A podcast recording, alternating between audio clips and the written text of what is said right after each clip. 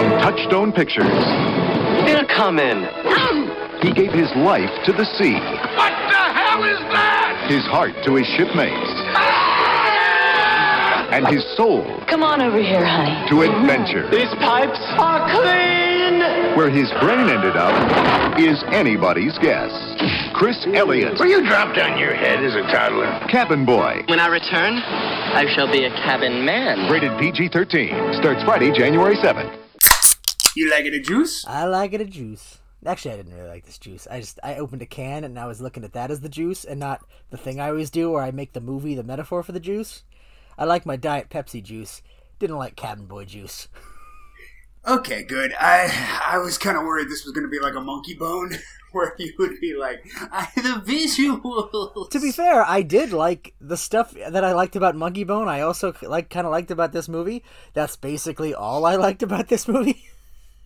Uh, yeah, this this movie uh, was not good. Uh, I welcome to Saturday Night Jive. This is where we talk about Saturday Night Live and Saturday Night Live related movies.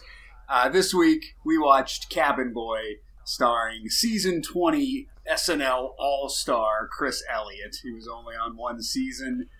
Uh, that season was critically derided, much as his movie from 1994 Cabin Boy was critically derided and a huge commercial failure. Yeah, and you can. I mean, I'm a huge Chris Elliott fan, but like almost instantly watching this movie, you can go, "Oh, I see why this failed." I was gonna ask you that because, like, I, I as I was watching this movie, I was thinking, like, was is there a universe where he he did a different movie and then he had a different career? Like, I feel like this kind of killed his momentum, and like he could have had like a Ben Stiller kind of career, like an auteur comedian director. Oh yeah, what did you do? It? Uh, did you uh, look in on any of the backstory of this? I mean, just uh, like the Tim Burton stuff and and like that, but yeah, not really beyond that. yeah, the the making of the or the production history of this film is much more interesting than the movie. There's actually a uh, a video on YouTube I watched after I watched the film where they did like a Q&A, Chris Elliott and Adam Resnick on the 25th anniversary, where I guess they showed the movie and then they came up on stage afterwards and talked about it. Uh, and that hour long conversation was way more entertaining than the film Cabin Boy was. I mean, are they circumspect about it? Like, did they kind of recognize that it's kind of shitty? Well, it, it the like I said, the production history of it. So let's uh, let's talk about that before we talk about anything in the actual movie. Cabin Boy is all Tim Burton's fault. Uh, this was Tim Burton called up Chris Elliott and said, "I'm a big fan of yours. I just got done doing Batman Returns. I want to do something more small scale, kind of like Pee Wee's Big Adventure, and I want to do it with you." So Chris Elliott and Adam Resnick got together and they wrote the script and they put in all of these weird like creatures and shit and like bizarre imagery because they were like, well, this is what Tim Burton would like. And then uh, once production time came, Tim Burton left to do Ed Wood. He stayed on as a producer. Basically said, "Hey Adam, why don't you direct it?" Guy's never directed a movie before. He's like, "I'm pretty sure I'm wrong for it, but yeah, sure, let's do it." They didn't change the script at all. So, and they uh, in that interview they said, "Yeah, if we were making a Chris Elliott movie, it would not have been Cabin Boy." Well, and and the Tim Burtonness of it makes sense based on like like Adam Resnick and, and Chris Elliott both worked together on on Get a Life, and just the the weird off kilterness of that. I remember there. I mean, there were a lot of episodes that like. If you told me Tim Burton directed the one with like the alien baby and shit, like I would believe you. You know, like I feel like their sensibilities would have worked well together, and I could see a universe where even this story, directed by Tim Burton, with you know might have worked. I feel like it's all the execution is the problem here. Yeah, maybe I could see this working if Tim Burton directed it. Because I think the main problem with this movie is it, it seems so amateurish. Like this movie should not have been released in theaters. You, you get that? I mean, just the ship set. It's the, I mean, and I know. You know, I mean, obviously, you know it's a set. They're not on a ship and and on the sea in this movie, and you know that. But it's like I've never had something take me out of a movie as much as that of how much that feels like a set and not a, an actual ship. See, I almost kind of like that. If the movie had more of a like, like uh, like a Ray Harryhausen type feel, where it's supposed. You know, I think Well, that's clearly part what of it's the going joke- for. Yeah, and I think they were playing with some of the stuff was is supposed to look cheap and chintzy, but then there's other things that I don't think should look cheap and chintzy, but are cheap and chintzy because the budget was also slashed. This was originally supposed to be a fifty million dollar Tim Burton movie. Once Tim Burton jumped ship, they cut the budget to ten million dollars and said, "You guys go make this." Well, because like, and I don't know if it's better to know about the backstory before watching it or not. I knew it because I'd watched a like a retrospective video on it, like probably like a year or so ago. Uh, but like the vacuum that that the Tim Burtonness of this left behind. Like there's so many things in this movie that aren't funny and they aren't good or interesting either, but you can think like oh, if this were the big budget Tim Burton version of this, that still wouldn't be funny, but it would be like whimsical and it would be interesting, like the fighting the snow monsters or the big heads and the storm heads in the sky. Like, you know, it would have a feeling of you know, like when you watch a Tim Burton movie, it's not necessarily a fucking wacky comedy. Maybe you're laughing at some stuff, but some stuff you're just like, oh, that's really an interesting fantasy element, and it's like it, it, all that stuff's in here, but it's not being pulled off because they just they have no they have no deft hand for fantasy. Yeah, I, I don't like. I don't want to say the movie's like a huge failure. I think all the all the stuff that's clearly Tim Burton-y is a huge failure. All the the high fantasy shit, all the stuff that isn't Chris Elliott trying to be wacky and make it funny, all that stuff sucks. When Chris Elliott's trying to make it funny, some he's succeeding about half the time. I feel like. Yeah, there there were parts of this movie I enjoyed, but there for the majority of the movie, it seems like okay, this is going to be the Chris Elliott movie, but it doesn't feel like a Chris Elliott movie, uh, and and that's kind of where it loses me. It, it feels like he's struggling to make it something every time he's on screen. And you can just tell he's like, this is like he just doesn't have the material to work with because it wasn't, it wasn't made. I mean, it was made for him, but it wasn't made for him. I know, and it's weird to watch that going like, oh, he wrote this, but yeah, it just doesn't feel like him. It felt like um, like True Identity or something, you know, like to compare it to another movie where uh, uh, it was Disney too. Disney was just like this comedian, uh, you know, has somewhat of a following. Let's just make a movie and we'll plop him in it. That's kind of what it feels like. But then you're like, wait, he wrote Chris Elliott wrote this, and it was directed by the guy who wrote a lot of Get a Life episodes, and they're best friends. So this should have been the Chris Elliott movie, but even though they made it themselves, it doesn't feel like the Chris Elliott movie. And it also just doesn't seem like a thing Chris Elliott should be. That like that thing shouldn't be what Chris Elliott's doing. Like his the whole draw of him is his weird off kilter perspective. I mentioned you know Ben Stiller before. Like he's a he's a comedic actor where he has his own perspective and you know stuff he's like Tropic Thunder where it's like really funny and it's really him. But you could also plunk him into like fucking Along Came Polly and you know it still works to the extent that it, it could work at all. He's just he can he can do that. I don't think Chris Elliott can be anything other than Chris Elliott. I don't think you can shape him or mold him into anything else that a studio might want. Yeah, no, I, I completely agree with that. he really shouldn't be a movie star. It's kind of fun that he got one movie, but I, I wish it was something other than this. Have you ever seen Eagleheart? I've actually never sat down and watched it. Oh, that show's hilarious. I've always wanted to. I just never got around to it.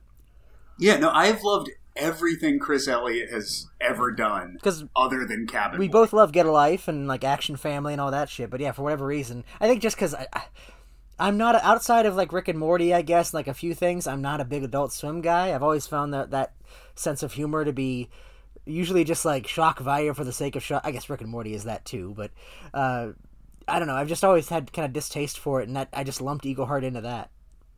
No, Eagleheart's great. Um, yeah, uh, my first exposure to Chris Elliott was Get a Life. Dad watched that. I was too young to get it, but I liked how silly it was sometimes. You know, like there were just uh, the episode that I think is the best one is uh, when he gives he gives everybody at he throws a party and he gets a big bucket of uh, shellfish that he got out of some guy's trunk, and then when they eat the uh, the bad fish, they all fall under his control, and so he can hypnotize them and he makes them do their bidding, and so they're all just dancing to Alley Cat. and he's just having the best time. But then the spell wears off. They rip off his head and just kick it around the front yard like a soccer ball. That's and yeah, that's it was the first show I remember doing shit like that where like the main character could die and then come back next week. I remember Wallet Boy was the one for me. Like at the end, he Oh, just yeah. I think he just like dies and like rots away to a skeleton. Yeah, that's the the last scene. He goes, "Well, I'm going to wait out here until you guys forgive me." And then they just time lapse where he's got the big long beard, and then he's just a skeleton. And then they come out and they go, "Okay, we finally forgive you." And then they throw a parade for the skeleton. And you know, when you grow up as we did in the era of sitcoms where everything is reverting back to the you know the formula because it's a sitcom, it has to go back to the same thing every week. That's mind blowing. That like, no, what if we just don't do that? What if we what if we can do whatever the fuck we want? And that was always Chris Elliott's ethos in everything. And I would argue with this as well. But the ener- that energy feels stifled in Cabin Boy. Where like it feels like it feels like it's there. It's just constantly being snuffed out. Yeah, and I, I wish that that that interview I, of both of them together was um, kind of fascinating. But I wish they would have gotten more into like what they would have done differently in it because yeah, it, it seems like at some points they're they're trying to make the Touchstone Pictures studio comedy. Which that's right. That was yeah. I forgot that that was Disney. Touchstone was what Disney when they had a movie that they didn't want to release under Disney's banner. They would release it under Touchstone, which I don't know if there's an equivalent to that. Maybe maybe that's what they're using Fox for now. But Uh, I think Touchstone still. oh, is it? I thought it was gone. Yeah, well, and then they bought Miramax too. So yeah, they have a bunch of different subsidiaries. But yeah, in the '90s, it was like Disney owned. You know, there were Disney movies, and then there were Touchstone movies, which were Disney movies, but like, you know, they, they weren't gonna say, "Hey, there was never gonna be a, cabin boy ride at Disneyland." Well, like I think uh, Powder, for example, was like a Touchstone movie. You know, like we we hired a pedophile to make this drama about an electrical boy. We're not to put Disney's name on that. Yeah, we don't want Mickey Mouse ears connected to that. Um, but yeah, so this is Touchstone, and I mean, yeah. It, but the weird thing is, like the Disney aspect of it, I, I, the the pull of Disney and Tim Burton on this movie, and again, I don't know how much of it is real and how much of that I'm just reading into that, because it, it like it doesn't feel like as dirty as it should be or as as absurd as it should be it feels like well like okay well you you already making it touchstone it's not disney you're just paying for it let them be a little crazier but it still feels like they're like we're, we're making a disney movie you know you can't you can't be too raunchy or weird until he, until Yeah. he fucks the weird blue lady and then all of a sudden it's like a Farrelly brothers movie I know there's like weird. There's so much weird shit in this movie, but yeah, none of it really worked for me. Uh, I didn't hate it, I just, but I was just kind of like it passed over me. It's also like an hour and twenty minutes, and just fucking ends. The ending of this movie just bummed me the fuck out. Well, it's amazing how interesting it is. You you joked about the interesting visuals and just the shit that's going on like on paper like they're having this crazy adventure. It almost feels like like a Terry Gilliam movie, like a Time Bandits kind of thing in terms of like its epi- weird episodic fantasy adventures and how boring and mediocre it is as you watch it. Like it's like this sh- I, at every point I'm like I'm I'm seeing fucking the, the the psychiatrist from Twin Peaks He's a half shark man. Why am I not more interested in this? I know it, it's it's hard to put your finger on why it doesn't work because it, it really should. But it just yeah, it just doesn't. Just kind of lays there. Yeah, and I mean, and I, I mean, I don't know how much more you even have to talk about it. I have very little to talk about because, like, I there was stuff that I remembered about the movie because I watched it when I was a kid, and I think I had mostly fond memories of it because I think the fantasy stuff was enough for me, and pro- I probably didn't even understand like, oh yeah, that him and the lady are fucking at the end, or like all the like the, the the somewhat dirty stuff.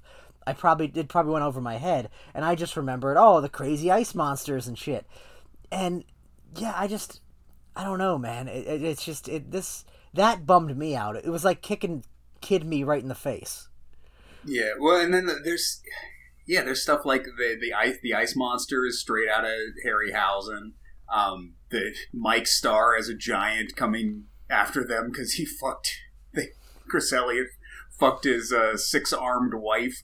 Like that sh- stuff should be fun. I and I I don't know why it, I I kind of blame the direction. I, like you know, if they're going for amateurishness, I think they should have gone full force. Like make this movie with a zero dollar budget and make that the joke. Yeah, I mean, I don't know how that would have worked on the other end of it, but I, I, I feel like that would at least be something. You could at least point to that and say, this is the aesthetic, this is the through line. It's funny that they're trying to do something so ambitious with so little money, whereas you watch it here and it's like and just kind of like, oh, they clearly didn't have any money and, and couldn't get away with it. But it doesn't feel like a choice. It feels like, you know, they just had what they had and didn't have enough to make it work. Yeah, and I mean, there. I mean, to the movie's credit, I, I liked the visuals. I liked like the the miniature stuff, but I liked that because it felt like cheap and stupid. But the movie itself isn't going for cheap and stupid, even though I, you know, like I said, it, it really should. Well, that's It should have just been totally cheap and stupid. that because that's the weird thing to me because like I I grew up with like those shitty like straight to video full moon movies like Shrunken Heads and Puppet Master and shit. You know that's what I was driving on as a kid, and this feels very much in that mold. I mean, this probably has a higher budget than any of those movies, but like that was like my standard. So to the extent that I have any nostalgia for like old school practical special effects, that's kind of where it comes from. So yeah, and like I would never watch a movie like this and go, "Oh, it's bad because the special effects are bad." That would intrigue me, but that's why I'm kind of struggling with why why it doesn't. Like I feel like I I should be li- even that that I'm saying like that's the only part I liked about it. I feel like I should even be liking that more than I do. Yeah. No, I, the, the whole time I was watching this movie, I was like, I'm not getting the the cult classic vibes, and I, that's what I wanted. I wanted this to be one of those movies where it's like, uh, yeah, man, Cabin Boy was fucking great, and people just didn't get it. everything surrounding this movie is like this is the perfect cult underrated movie like like, like you th- it has to be right it's got to be secretly great just because of the circumstance no it's not there's a reason Yeah. why it, it's forgotten and it should be forgotten Yeah. yeah. um, but I w- watching that interview with the two of them kind of made me appreciate the movie a little more. Just hearing them talk about it, and especially Adam Resnick, like every single question he answered was uh, precursed with, uh, "I I failed. I'm sorry. This is my biggest failure." Like I, I ruined Chris Elliott's career. He could have been a star, but it was it was all my fault. So you know they they were very well aware that you know it, it wasn't as good as they had hoped it to be. But also, I don't know how good they expected it to be because, like I said, they, you know, basically said like we wrote a Tim Burton movie and Tim Burton dropped out, but we didn't change the script at all. i don't actually know much about adam resnick what is he did he go on to anything significant after this Uh, he's an author. He's a writer mainly. oh so he hasn't really done like more movies or tv No, he's never. They, he's never done another movie. Chris Elliott's never starred in another movie. Yeah, Chris Elliott. I feel like it's sad because like he was kind of saved by the scary movie movies because he was in I think the second one, and like that kind of revitalized his career. And it's like, ah, I wish something better would have revitalized your career. Yeah, no, he's just made a kind of a career out of being like the fourth banana. And he's Like, done a lot of sitcoms. He, I think he, I think didn't he come on, or maybe I'm thinking of David Spade. Was he? Did he come on after John Ritter died on that one show? No, I don't think he was on that one. Um, he was on like the last couple seasons of Everybody Loves Raymond. Oh, maybe that's what I'm thinking of. he was on Schitt's Creek. So yeah, he's done a lot of sitcoms, and yeah, like he's the guy And There's Something About Mary. You know, he's Ben Stiller's friend. And I, just I love him as an author as well. Oh yeah, he's written some great books. Uh, there was Chris Elliott told a story of uh, when he was on the raft. That scene where they they take him or they put him out on the raft to stand watch. I was surrounded by grips who were just standing, holding things, lights and stuff. Throughout the day, even Throughout- between yeah, shots, in they, their, the in their would be in there. wetsuits, and you know they were just urinating in the water. And we got to that point where I, I'm thirsty and have to drink seawater. And we And- realized. I said to you, well, uh, what, did, what do we rig that for me to do that with? How are we going to do it? And I and I went to the producer and said, "Yeah, what does he spit? Where's the thing where that he and, and they couldn't figure they couldn't figure out how to do it. And at the end of the day, it was That had never come up in a production meeting? Well, and you would just think that would be basic, like how they do it. And finally, the the producer was just like, He's gonna have to drink the water. I mean, and, and yeah, you were yeah. And there are right, guys standing right next to me that, that have been there for like three hours. I know they had urinated. I could see, I could see gum on the f- Yeah. bottom of the thing. I think the urine was the least of it. I mean, that water was disgusting. Well, It'd it wasn't for like a pool. Yeah, It wasn't no. chlorinated. There Yeah. wasn't. you Right, know, it yeah, wasn't- uh, They just filled it with a hose. Filled it with They a filled with a hose. hose, and then we shot for three weeks and- on yeah, there was in just- the, in the yeah. same fucking bath water That's right. that these guys were standing in. It's like a bird bath. Yeah. Right, that's it, yeah. Like a bird bath. And to this day, you don't drink water anymore, right? Can't go near it. So you drank some piss and uh, I did. thing and the gummy. I did. Well, I mean, we had to get the shot, and I, I was just all right. I'll just do it. I don't, I don't know. And All right, we need the shot. So it's like I just drank urine. I feel like you could just do a cut, right? Like he he puts the pu- thing in the water, and then you cut to him drinking water that wasn't the thing that he put in the water. You probably. Like that's yeah, a no, pretty pretty simple ass solution that nobody came up with. Yeah, no. it- Well, hearing Adam Resnick talk about it, he was like, you know, when he was offered the movie to direct, he was like, I, I don't think I'm the, the right guy to do this. And they were like, oh, no, well, we'll get people to help you. Like, you'll have a crew and, like, you know, an assistant director who knows what he's doing, you know. So this way it's your movie, but, you know, you'll be helped with the technical aspect. And he's like, I never got any assistance whatsoever. like, we were filming this movie. The actors were fun. The crew hated us. Like, because we didn't know what we were doing, and they were just, you know, standing around throwing buckets of water at people. And I do want to say that, like you say, like this is all Tim Burton's fault. I, at the same time, like I kind of, I, I kind of defend Tim Burton on this because a, if you have the choice, because I think Ed Wood was very much a passion project for him. Like that was a story he'd wanted to tell for years. I get like, okay, we set this up, this Cabin Boy movie, and I'm excited about it, but I'm not gonna pass up my fucking dream movie for Cabin Boy. And when he did make that decision, he was like, "Let me give like a brand new director, somebody who hasn't done a movie, let me, let me give him a chance to make his first movie." From his perspective, it was probably like, "I'm doing this guy a favor, and you know, maybe we'll get a good movie out of it, maybe not." But like, you know, I, I don't know. I don't. I don't think he's a villain in this necessarily. No, I'm not gonna call him a villain, but like, it's just kind of a fucked up situation. They're like, "Oh, Tim Burton wants us to," because it was his idea. So they're like, "Okay, we're gonna write a movie for Tim Burton." Like they weren't writing a Chris Elliott movie; they were writing a collaboration. And then Tim Burton's like, "I'm out," and they're like, "Well, we have a movie with giant floating cupcakes that we're not super passionate about making." Okay. Well, you know, most people would think they were insane if they saw something like that. But luckily, I have an open mind about this sort of thing, and I'm not. I know what you're thinking. What could be stranger than a big, fat ass floating cupcake? Hey, how about one that spits tobacco? See you around, buddy. That's a cute kid. Which I, I mean, it's weird that I guess I don't know how late in the process he left that they had like no time to rewrite anything, or if they didn't just say like, well, we can't rewrite it, so let's just basically improv it. Let's just fuck around and try to come up with something that's more our speed, you know, on set. Because I feel like this is a movie where they, like they could have easily done that. They could have re- worked around the stuff like the set pieces that you like the the fantasy shit you can't really improv, uh, you know, but everything else you could have done something with it, you know. Yeah, they could have. Well, they talked about that, like the script. You know, Tim Burton okayed the script. He's like, "This is good." They had table reads where they like didn't change anything because like everything worked on table reads. But then you know they filmed it, and then they had test screenings where like people were walking out in droves, going, "What the fuck is this?" That's yeah, I that would be the most uh, fascinating thing to me is just how this was received. I mean, obviously at the time it was not received well, but like just like studio note, like what what were the studio notes on this movie? Did they bother, or they were just like, "Fuck it, let's just release it and get rid of it"? You know, like there's From- no way to fucking make it better.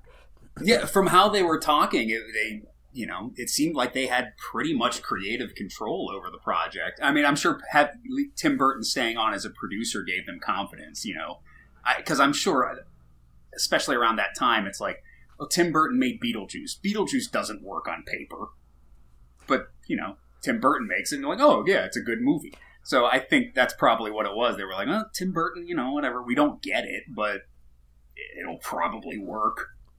Well, yeah, and it. Uh, by the way, have you ever looked, into the backstory of Beetlejuice, like what the original script was? It's really fucking weird.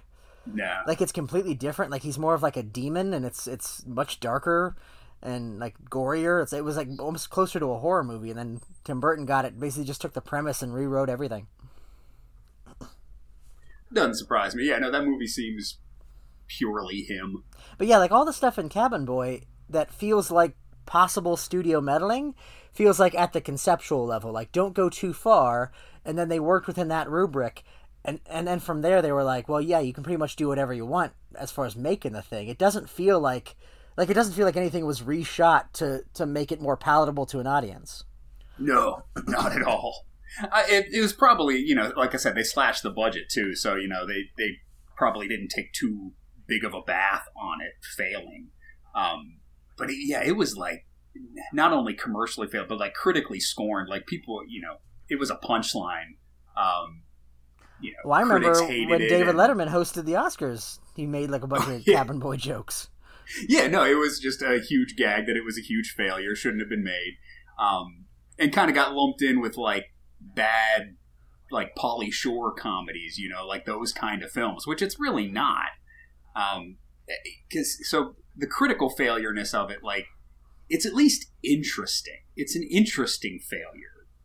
Yeah, well, especially and just watching it, like because we, I think there are a couple Pauly Shore movies we could watch, like Jury Duty. If well, I think we couldn't find it, but like Siobhan Fallon is in jury duty. you know, I don't think had we found Jury Duty and watched that this week, I don't think it would be nearly as interesting. It would just be a mediocre movie with Pauly Shore in it that we were forced to watch, that we forced ourselves to watch. Let me say that.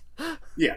No, I think I, I I'm much I'm much more glad that I watched Cabin Boy today than if I had watched any Pauly Shore film. But yeah, but it's it's it's one of those things where like we come to this podcast all the time like if only they'd done this, it would have been so much better. We could restructure this. Like that's how our minds work. I got nothing for this. I have really no way.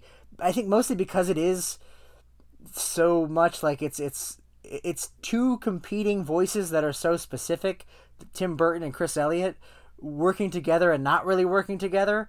But I can't get in either of their heads. Like I, I can't make this better. I can't think of a way like if only you just tweak this, this, and this, then I would have loved it. Yeah, no, I, it- it's one of those situations where I either want to see Tim Burton's Cabin Boy or I want to see Chris Elliott do not Cabin Boy. Yeah, and especially Because I have liked every single thing Chris Elliott has ever done. Ever done. I've read all of his books. I've seen all of his TV shows. I've loved him. I love him in fucking the Scary Movie 2. I will watch Scary Movie 2 if that comes up on the wheel because Chris Elliott's in it. Because I'll think he's funny in it. I don't want to watch Scary Movie two. We, I don't want to watch that either. we already watched Um, Scary Movie five. I think we're done. No, I've I've seen Scary Movie 2 specifically because fucking Chris Elliott's in it. I've watched movies because Chris Elliott's in it. The reason I haven't watched this movie since I was a kid is because I remember just not liking it as a kid. And if I didn't like it as a kid, I'm sure as hell not going to like it as an adult. Well, I'm like wondering now, like, because we put that other, because there was a Chris Elliott movie that just came out with like he did with his whole family. I think it was like Clara's Ghost or something. Yeah, we put that on there. And it's like I, I feel like I'm less excited to watch that now. Like I was really intrigued by that. Like really, the whole fucking Elliott clan made a movie about ghosts. I gotta see that shit. But like now I'm like, do I want to see that shit? Uh, what was the other show? Oh yeah, and then uh, yeah, this movie basically killed all their careers. Chris Elliott told a story where, uh, like, a couple months after it came out, they had a meeting with Fox to pitch another sitcom, and everybody in the room, all the executives, were like, "Oh, that's so great! Yeah, yeah, yeah. We're we go, go, go!" And then by the time they got into the parking lot, they got a call from an executive who wasn't in that room who said, "We're not working with the Cabin Boy guys." and I mean, and I can't blame them honestly. Like if that's the thing, like to say like this killed their careers, and it like we know that it shouldn't have killed their careers because we know how great they are, but it should just based on how shitty it is. Like if yeah, I wouldn't I wouldn't give them another movie, but a TV show. But like if like if this was the only thing they ever did, and you didn't know that they also made Get a Life, which is one of the most brilliant fucking sitcoms ever, you'd be like, no, n- never again. Yeah. No, I yeah, I did I, I don't want to see another I don't want to see Cabin Boy two. And like there there are little things that like I'm like on paper like the fact that the giant guy is just like a businessman. Like he has a small business out of a cave and like comes home from work like a you know a dad in a sitcom. Like that's like I, I should be laughing at that. That's a funny quirky idea you know? And he's just like a regular guy but he's giant and lives on an island. And all the weird anachronisms like this is a world where like there's a limousine and you know like a microwave but there's also like pirate ships and monsters. Like i don't know like i just i, I keep going like oh there's something interesting here but there isn't Yeah, no. If you describe this movie beat by beat and just how like wacky the ideas are, I would be like, I I want to see that film. When we were talking about it last week, I was like, yeah, I haven't seen it since I was a kid, but like, yeah, I remember like I remember giant Mike Starr chasing after him. I remembered the Shark Man. I, I remembered all these this weird little shits about it, and I'm like, fuck yeah, I want to see that movie. That movie's got to be crazy as hell. Now, can I remember the fancy lad thing? Because I remember that was like, I remember that as being hilarious. Oh, he's a fancy lad. Was that something he took from like? Was that like from a book he did or something? Fancy lad? Yeah, don't know. I don't think. I don't know. I vaguely remember that. From, I I think that was from something independent of Cabin Boy that he brought either brought to Cabin Boy or used later on. But like, even that was like I was waiting for like a lot of fucking funny ass fancy lad jokes, and none of it came. Yeah. Uh, all right, I guess we could talk about the the actual plot of this thing. Well, So- such we basically did. It's just a bunch of weird fantasy bullshit. They're on a ship. They go to an island. He fucks a lady, a blue lady, and then he go he goes home, and then he goes back to the ship. That's the that's the movie. Yeah, it's very episodic. It, uh, Chris Elliott plays a fancy lad who gets on the wrong boat. He's supposed to go on the Queen Catherine to Hawaii to take over his father's hotel business, but he ends up on a fisherman boat with a bunch of gruff, salty fishermen. Uh, and then he gets them to change course to Hawaii, and then they end up in Hell's Bucket where a bunch of crazy shit happens. But the ending of this movie I want to talk about because it just, the movie just fucking ends.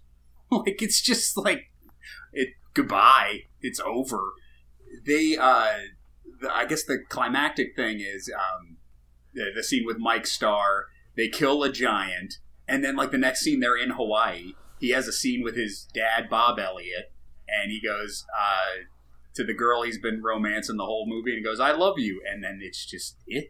It's just over. The movie's just cut to credits. Well, I I'm not sure about what I'm about to say, but I think that the structure of this story is referencing like a classic novel structure from like the Moby Dick era of novels, where it's like the uh, the the weakling goes on an adventure and comes back as a man. Like that that was a thing in these kind of like you know like sea shanty novels. I think that's what they're referencing. Sort of like you know, that- you know that Woody Allen movie where it's like all like references to Russian literature and shit. I feel like it's kind of something like that, like Chris Elliott's version of that. Like that was the pitch. Like maybe I don't know, maybe he's a fan of that or was because I think one I never read it, but one of his books, the the Thwacker one, the shroud of the thwacker isn't that sort of similar in in terms of like referencing kind of old shit like that? Uh, it's been a while since I read that one. That one's about, I think he goes back in time and uh, finds Jack the Ripper. Oh, maybe it's different. I just I I, I just kind of got the feeling that maybe he was a fan of or at least trying to reference a specific kind of literary structure with this and and just it, but like the, the the shallowness of that is the problem. It's like the, he's not a real in the context of this movie he's not a character. So the fact that he has an arc and becomes a man he's a fancy lad and becomes a man like you're not invested in that emotionally. So by the time it ends and he decides to go back to the ship it's not like a triumphant moment where you're like yeah that really came full circle and i appreciated the journey. It's just a shitty fucking ending. Yeah. Um, well, and then I, they they talked about this in the interview too. Um, one of the one of the notes they got back from test screenings is that the main character was unlikable and they could not uh, identify with him and they did not want to see him succeed. And I think a lot of that is the accent, which Chris Elliott also said was a mistake. I, and I think it would have been funnier if he was just kind of anachronistic, out of place. That and honestly, if he did fail, like if if it wasn't about him as a because such as it is, he is the hero of the movie. He has a hero's journey sort of setup, you know, where he's supposed to evolve and, and become a man. If they didn't bother with that and he was just a fucking asshole and he got his comeuppance at the end, I think it probably would have worked better. Yeah. Uh, well, I this movie kind of follows the plot of Captains Courageous, which was a Spencer Tracy movie of the 30s about a young boy on a fishing boat, and he kind of learns life from the fishermen's. And yeah, it's a you know boy turning into a man story. Uh, I think he should have fucked the six armed woman like halfway through the movie. Yeah, but not learned any lesson from it or anything. Maybe, yeah, that would have worked too. But yeah, the, the way it happens is uh, he falls in love with uh, this lady he finds just swimming. She's trying to uh, break a swimming record. Uh, he pulls her on the boat. He's like obsessed with her, but she wants nothing to do with him. But then he f- fucks this monster woman. He becomes a man. I liked that scene, you know, where he comes out of the cave. These pipes are clean. Yeah, I mean, I would I do want to say though, we've had a lot of lazy love interests in movies. This has got to be the fucking laziest. Yeah, but I think it's almost comically so, um, because he fucks that that monster and he becomes a man in that sense, and then he. I did like when he comes back to her and he's uh, completely changed. Now he's he's no longer talking in the accent. He's talking like a fucking romance novel main character, and she's completely into it now. She's like, "Wow, you're so confident. I love you." Like, I think that's supposed to be a joke. Yeah, but I don't. I don't think the inclusion of the character is on purpose as a joke like that, though.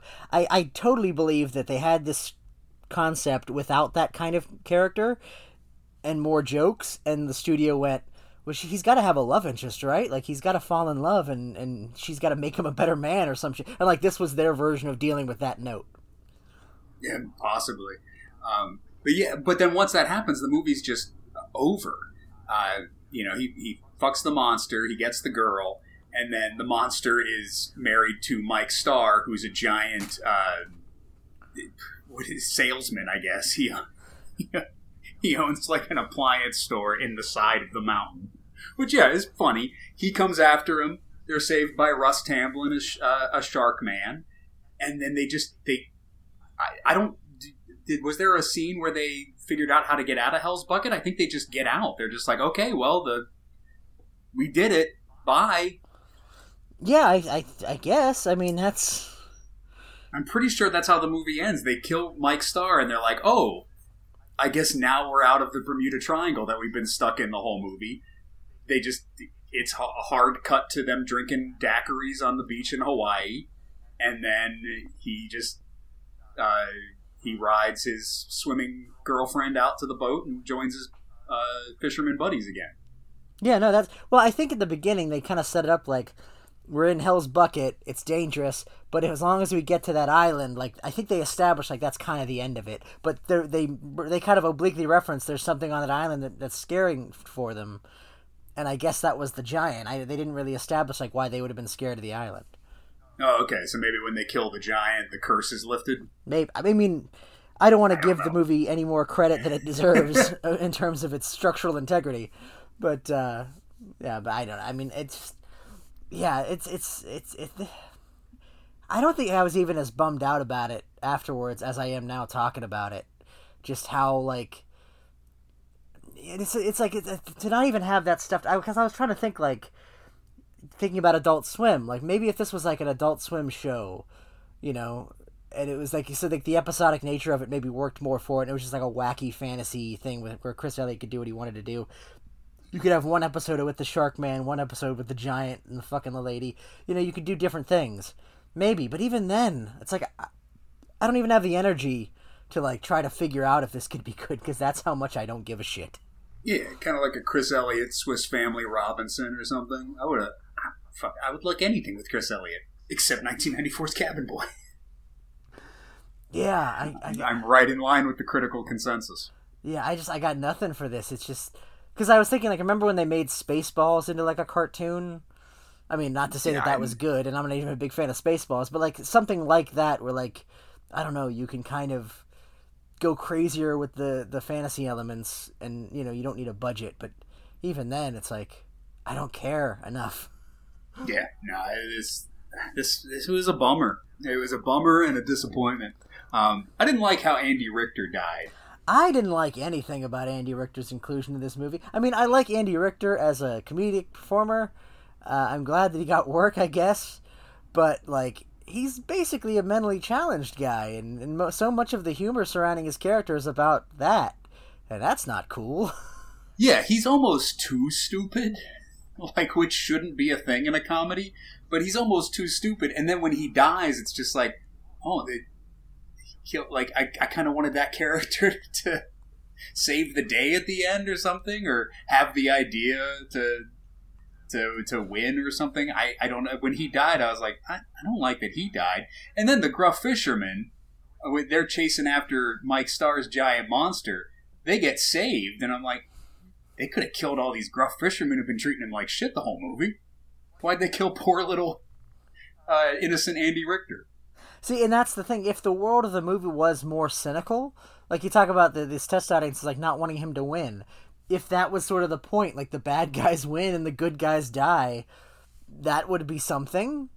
But no, it's like it, it's you're like the Andy Richter character is established as a, a essentially innocent simpleton, and then just gets punished for it, I guess. And then all the people that should be punished for their behavior are rewarded.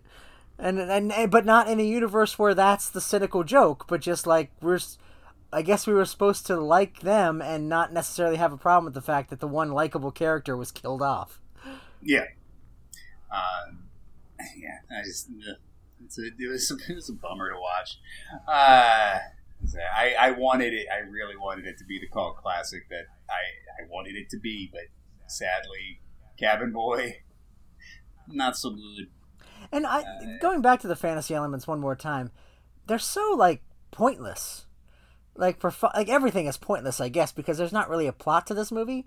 But like it just sort of comes out of no like for like the first like 20 30 minutes, there's no indication that there's anything supernatural in the movie and then just all of a sudden the clouds have faces and then oh yeah, now it's just a bunch of fantasy shit. It's like there's no through line of like you know, not even like a reference to like you can't go out sailing into the sea because there's monsters out there. Like it's just like all of a sudden, like yeah, I guess there's fucking monsters.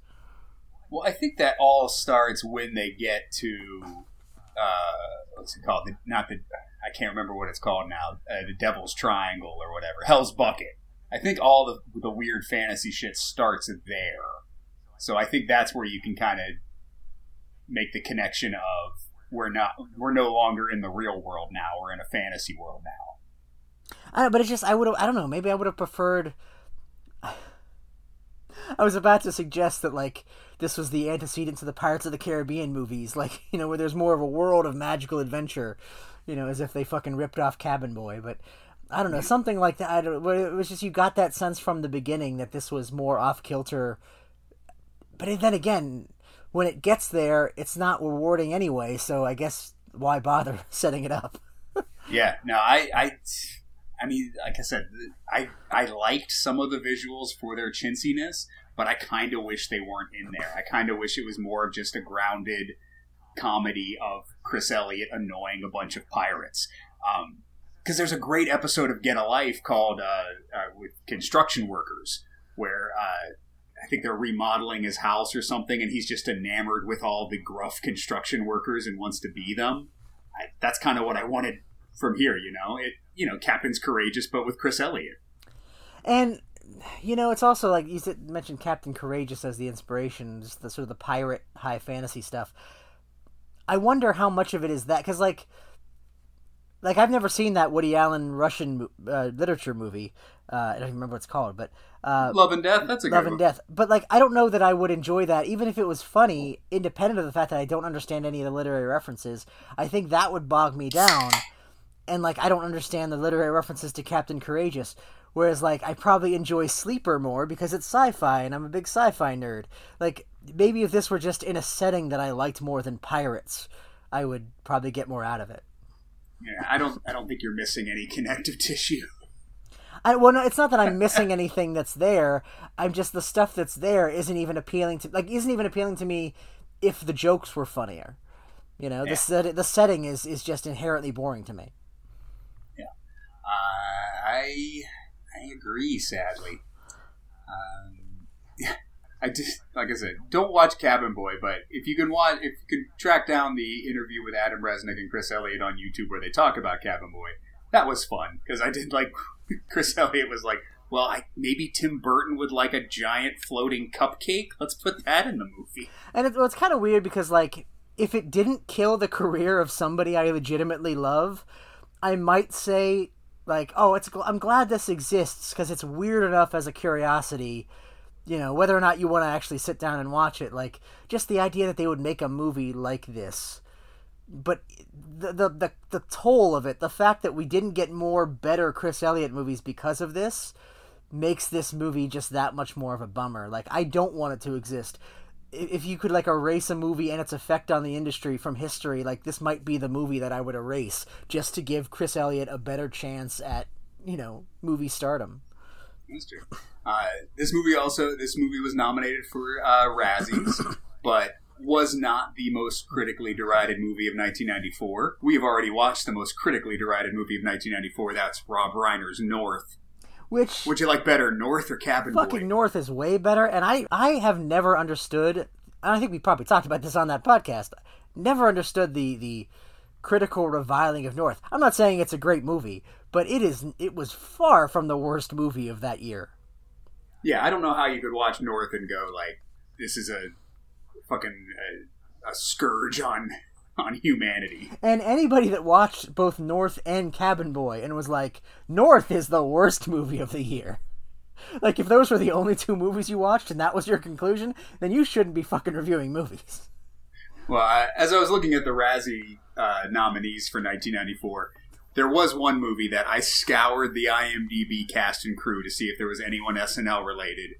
Uh, what, what would you think about putting Car 54? Where are you on the uh, on the wheel? Uh, you know what? I mean, I'm not actually. I, I sound worse about it than I am because I would actually be somewhat interested in it because, uh, well, I go see visit our dad once a week, and uh, we actually watch Car 54 usually because he has it on YouTube. Like I guess all the episodes are on YouTube, and a lot of times we'll put one on. And I I've never actually seen the movie. I'd be kind of interested in, in making the comparison. Uh, the movie's supposed to be terrible. It was originally supposed to be a musical, but then bad test screening- screenings caused them to cut out all of the songs. That makes me even more intrigued because we've already watched a movie like that with uh, "I'll Do Anything." I'll do anything. Um, and it stars Buster Poindexter. And that, well, that's I I don't know if that's the most interesting thing, but I've always been intrigued with that as well because I don't think he ever had another leading role in. A, I know he'd been in other movies like Scrooged, and he, I think he's in one of the Hulk Hogan movies. Uh, Mr. Nanny. Yeah, but like he never. I think that was the only thing he ever starred in, from my from my understanding. Yeah, no, he was he was not an actor. Why would you put Buster Poindexter in a movie? Uh, so yeah, I would be up for that as a cheat pick, not necessarily for next week, but put it on the wheel. Yeah, but I'll put it on the wheel because yeah, I've, I uh, I caught it on cable a long, long time ago, and uh, you know, of course, I was stoned when I was watching it, but I remember it making absolutely no sense whatsoever. Oh, one other one I wanted to. And then I found out that it was a musical that they cut all the songs out. Yeah, that well, just that alone makes it worthy to me because it's like just seeing how they would have edited that together. I mean, that was why we watched I'll Do It. Well, that and an SNL person. I think it was Harry Shearer, right? Harry Shearer's and I'll do anything. Uh, but like the the draw of that was how how did this movie actually turn out? Um, so I would definitely be interested in that. But I, I also wanted to throw out this may be on there. I just wanted to make sure because we talked about Silence of the Hams is is on the list. Did you Yes. did you put Fatal Instinct on there as well? no. I, I saw I saw a clip of that where Armand Assante was like fucking doing the bongo drums on uh, Sean Young's ass, and I'm just like, I feel like this needs to be a, a podcast movie. I'll, I'll I'll put it in the in the pile. Uh, I remember not liking that one, but that's a Carl Reiner movie too. But just that, I mean, I, I always lump that in with Silence of the Hams. I feel like they came out around the same time. They were both like parodies of the thrillers of the '90s. Yeah. So I and I've always been kind of intrigued to watch that as well. Yeah. Uh, consider that. Well, speaking of which, we've been hemming and hawing about Cabin Boy for long enough. Uh, anything else to say before I spin this wheel and see what we're watching next week? Nah, this was all this was all bad. The effect of it was bad. The movie itself was bad. The ramifications for the careers of the people involved, who I, I love, was bad. This was this was maybe more I mean it's not the worst movie we've watched, but there's more bad associated with this movie than I think anything else we've watched. Yeah, no, it's like I said, it was just a bummer to watch because I wanted it to be to be great. Um, but yeah, I didn't hate watching it. Probably because I saw that it was an hour and twenty minutes, and then by the time I got forty five minutes in, I was like, well, might as well finish it and see what else is up. Once you realize what you're in for, yeah, it's not like miserable. And you know, you mentioned Monkeybone at the beginning of this. I kind of put it in the same. I mean, I probably enjoyed Monkeybone more because there was more of that weird shit that I liked, but I feel like it's kind of that level where it's like if you look at it just like as a weird art piece, maybe that's enough. Or maybe not. Oh no, I thought you had more to that sentence. no, I have I have nothing else to say about Cabin Boy for the rest of my life. no, like I said, it's it's a kind of an interesting failure to watch, but not an entertaining one. All right, so let's spin this wheel, see what we're in for next week. I got a wheel with options of movies, SNL episodes, SNL recurring characters, and I landed on the Bill Murray episode from season seven of Saturday Night Live, where uh, the uh, there was a fake Russian invasion.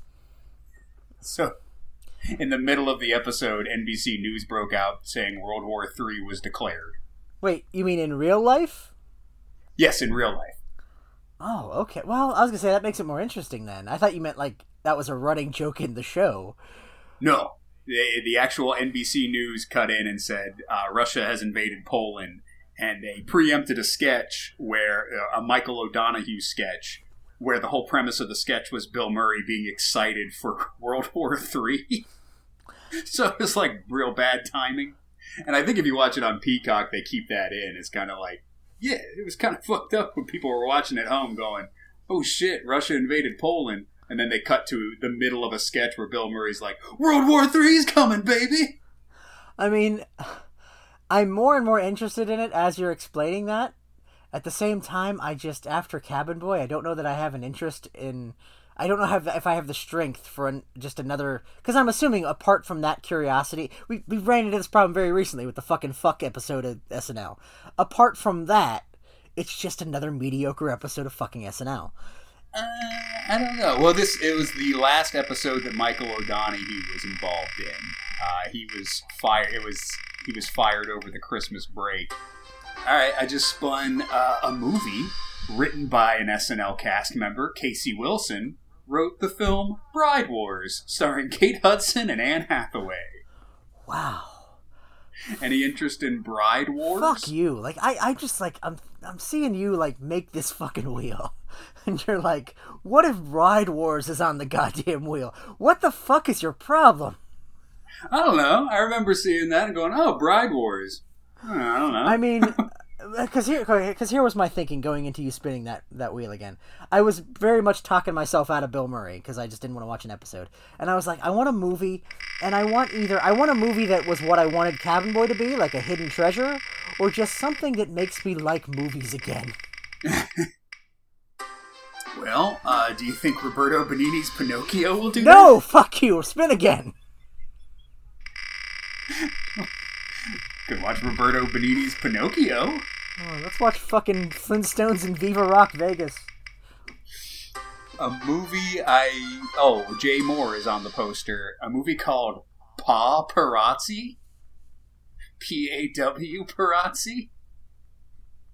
I'm just never gonna see the light here, am I? I'm just never. This is never gonna end I, well for me. I know nothing about Pa Parazzi. I mean, I know it's probably a fucking talking dog movie or a, or like the worst one, what should be a talking dog movie, but the dogs don't talk. It's one of those two. Probably. Uh, or a, uh, this is a cheat pick. I don't think anybody SNL related is in Gone Fishing, starring Joe Pesci and Danny Glover, and I don't remember why we put that on the wheel in the first See, place. And here we're in the danger zone again because that's like much like Cabin Boy. Like, well, I mean, that's got to be like a so bad it's good movie. Like that's got to be like epically bad in a way that will be really fun, right? Right, and then it turns out to just be mediocre. I'm I'm totally willing to experiment and try Gone Fishing, but what I'm saying is, if it doesn't pan out, if it's just another mediocre bad movie that's not fun bad, I might fucking kill myself. Alright, let's let's keep Gone Fishing as an option. Uh, Mr. Saturday Night, starring Billy Crystal. Keep spinning. Yeah, I'm not into that. I want something that's like self-evidently like, yeah, let's fucking watch that shit. Uh, Air America, starring Mel Gibson and Robert Downey Jr. Again, I mean, even if it's good, it's not going to be interesting good. Yeah, I'd rather watch Gone Fishing over that one. So far, Gone Fishing is at the top of the list. Even though Gone Fishing does not have an SNL cast member. Uh, Fools Rush In, starring Matthew Perry and Salma Hayek. Okay. I, I feel like we need one more spin, and if it doesn't pan out, we retire the wheel forever. Because this shit is just bumming me out more than Cabin Boy. Uh, this was a fun way to pick stuff for a while, but uh, as hey, taking care of business. All right, that's my choice. So okay, oh, between because I'm I'm good with that. Between taking care of business and gone fishing, Uh, I'd rather watch Taking Care of Business. I mean I'm up for either one. They're kind of equal in my mind. So let, I'd say let's go. To, we did it. We did establish we were able to fi- find it now, right? Because I think that's why we didn't watch it before. Yes, I, I have found it, but I have not watched it. I loved that movie as a kid, but I'm pretty sure I only loved it because it had a baseball scene in it where they went to Wrigley Field and watched a baseball game. Jim Belushi plays a, I think he's a thief who steals Charles Grodin's wallet, and then somehow they switch identities. Wasn't that also the plot of fucking uh, Couch Trip? Uh, yes, yes, it is. what the fuck's that about? Why did they need two So- two two bites at that apple? It's never failed us before. All right, uh, this isn't also a Michael Ritchie film, is it? Uh, I don't know who directed Taking Care of Business. Uh, Taking Care of Business. Uh, I I like that. I've been wanting to watch Taking Care of Business for a while. I mean, look, I'm gonna say this without checking it against my own memory or against the show. show. I'm just gonna throw it out here. I don't think Jim Belushi's ever steered us wrong. I don't think we've ever had a bad experience with a Jim Belushi movie. Have we watched um, Homer and Eddie? Yeah, but no, that was great. That was bad, but that was great. I know it was an interesting movie to watch. Uh, Mr. Destiny was interesting. Uh, Curly Sue. Okay, yeah, Curly Sue wasn't great. Oh, but yeah, uh, Jim Belushi is also in Roberto Benigni's Pinocchio. That's why that's on the list. Oh, ugh. I don't know. I mean, honestly, I feel like I dismissed that out of hand, but we kind of should watch it because, like, we could talk. We could. You could also watch the Tom Hanks Pinocchio that just came out, and I think the Guillermo del Toro one's coming out like maybe this week or next week somewhere.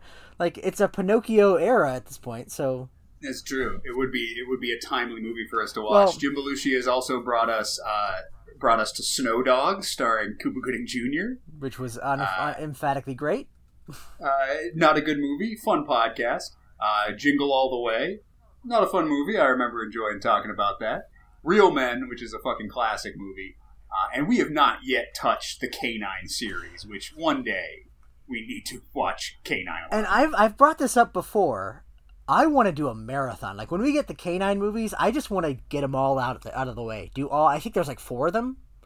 Three. I want to do the entire K-9 trilogy. Not not not now, but then, like when we get one of them, we just commit to doing all three in a row. No, yeah, I'd be up for that. Um, but not next week. Next week, for Mr. Jim Belushi, we are watching 1990s Taking Care of Business, starring Jim Belushi and Charles Grodin. And I will say, Jim Belushi, yeah, I, I, I like him. I know I liked him we're we are a pro Jim Belushi podcast. Real Men, coincidentally enough, that's the caliber of movie I wanted Cabin Boy to be. Yeah. I, I, I wanted I wanted it crazy. I wanted it silly. I wanted it. I wanted to go. Holy shit! I can't believe I'm watching this. I can't believe they made this. Because I would say, Didn't get any I think Real. Men was like the closest we came to like a dead heat level of like, how the fuck have I never watched this great movie? Like that's Yeah. you know the closest we ever came after that. Not to say that it was to the same level, but Uh, yeah, a movie that no one's ever heard of that is like emphatically good. I would say Hot to Trot, maybe. Fuck. is probably the second closest. Fuck you.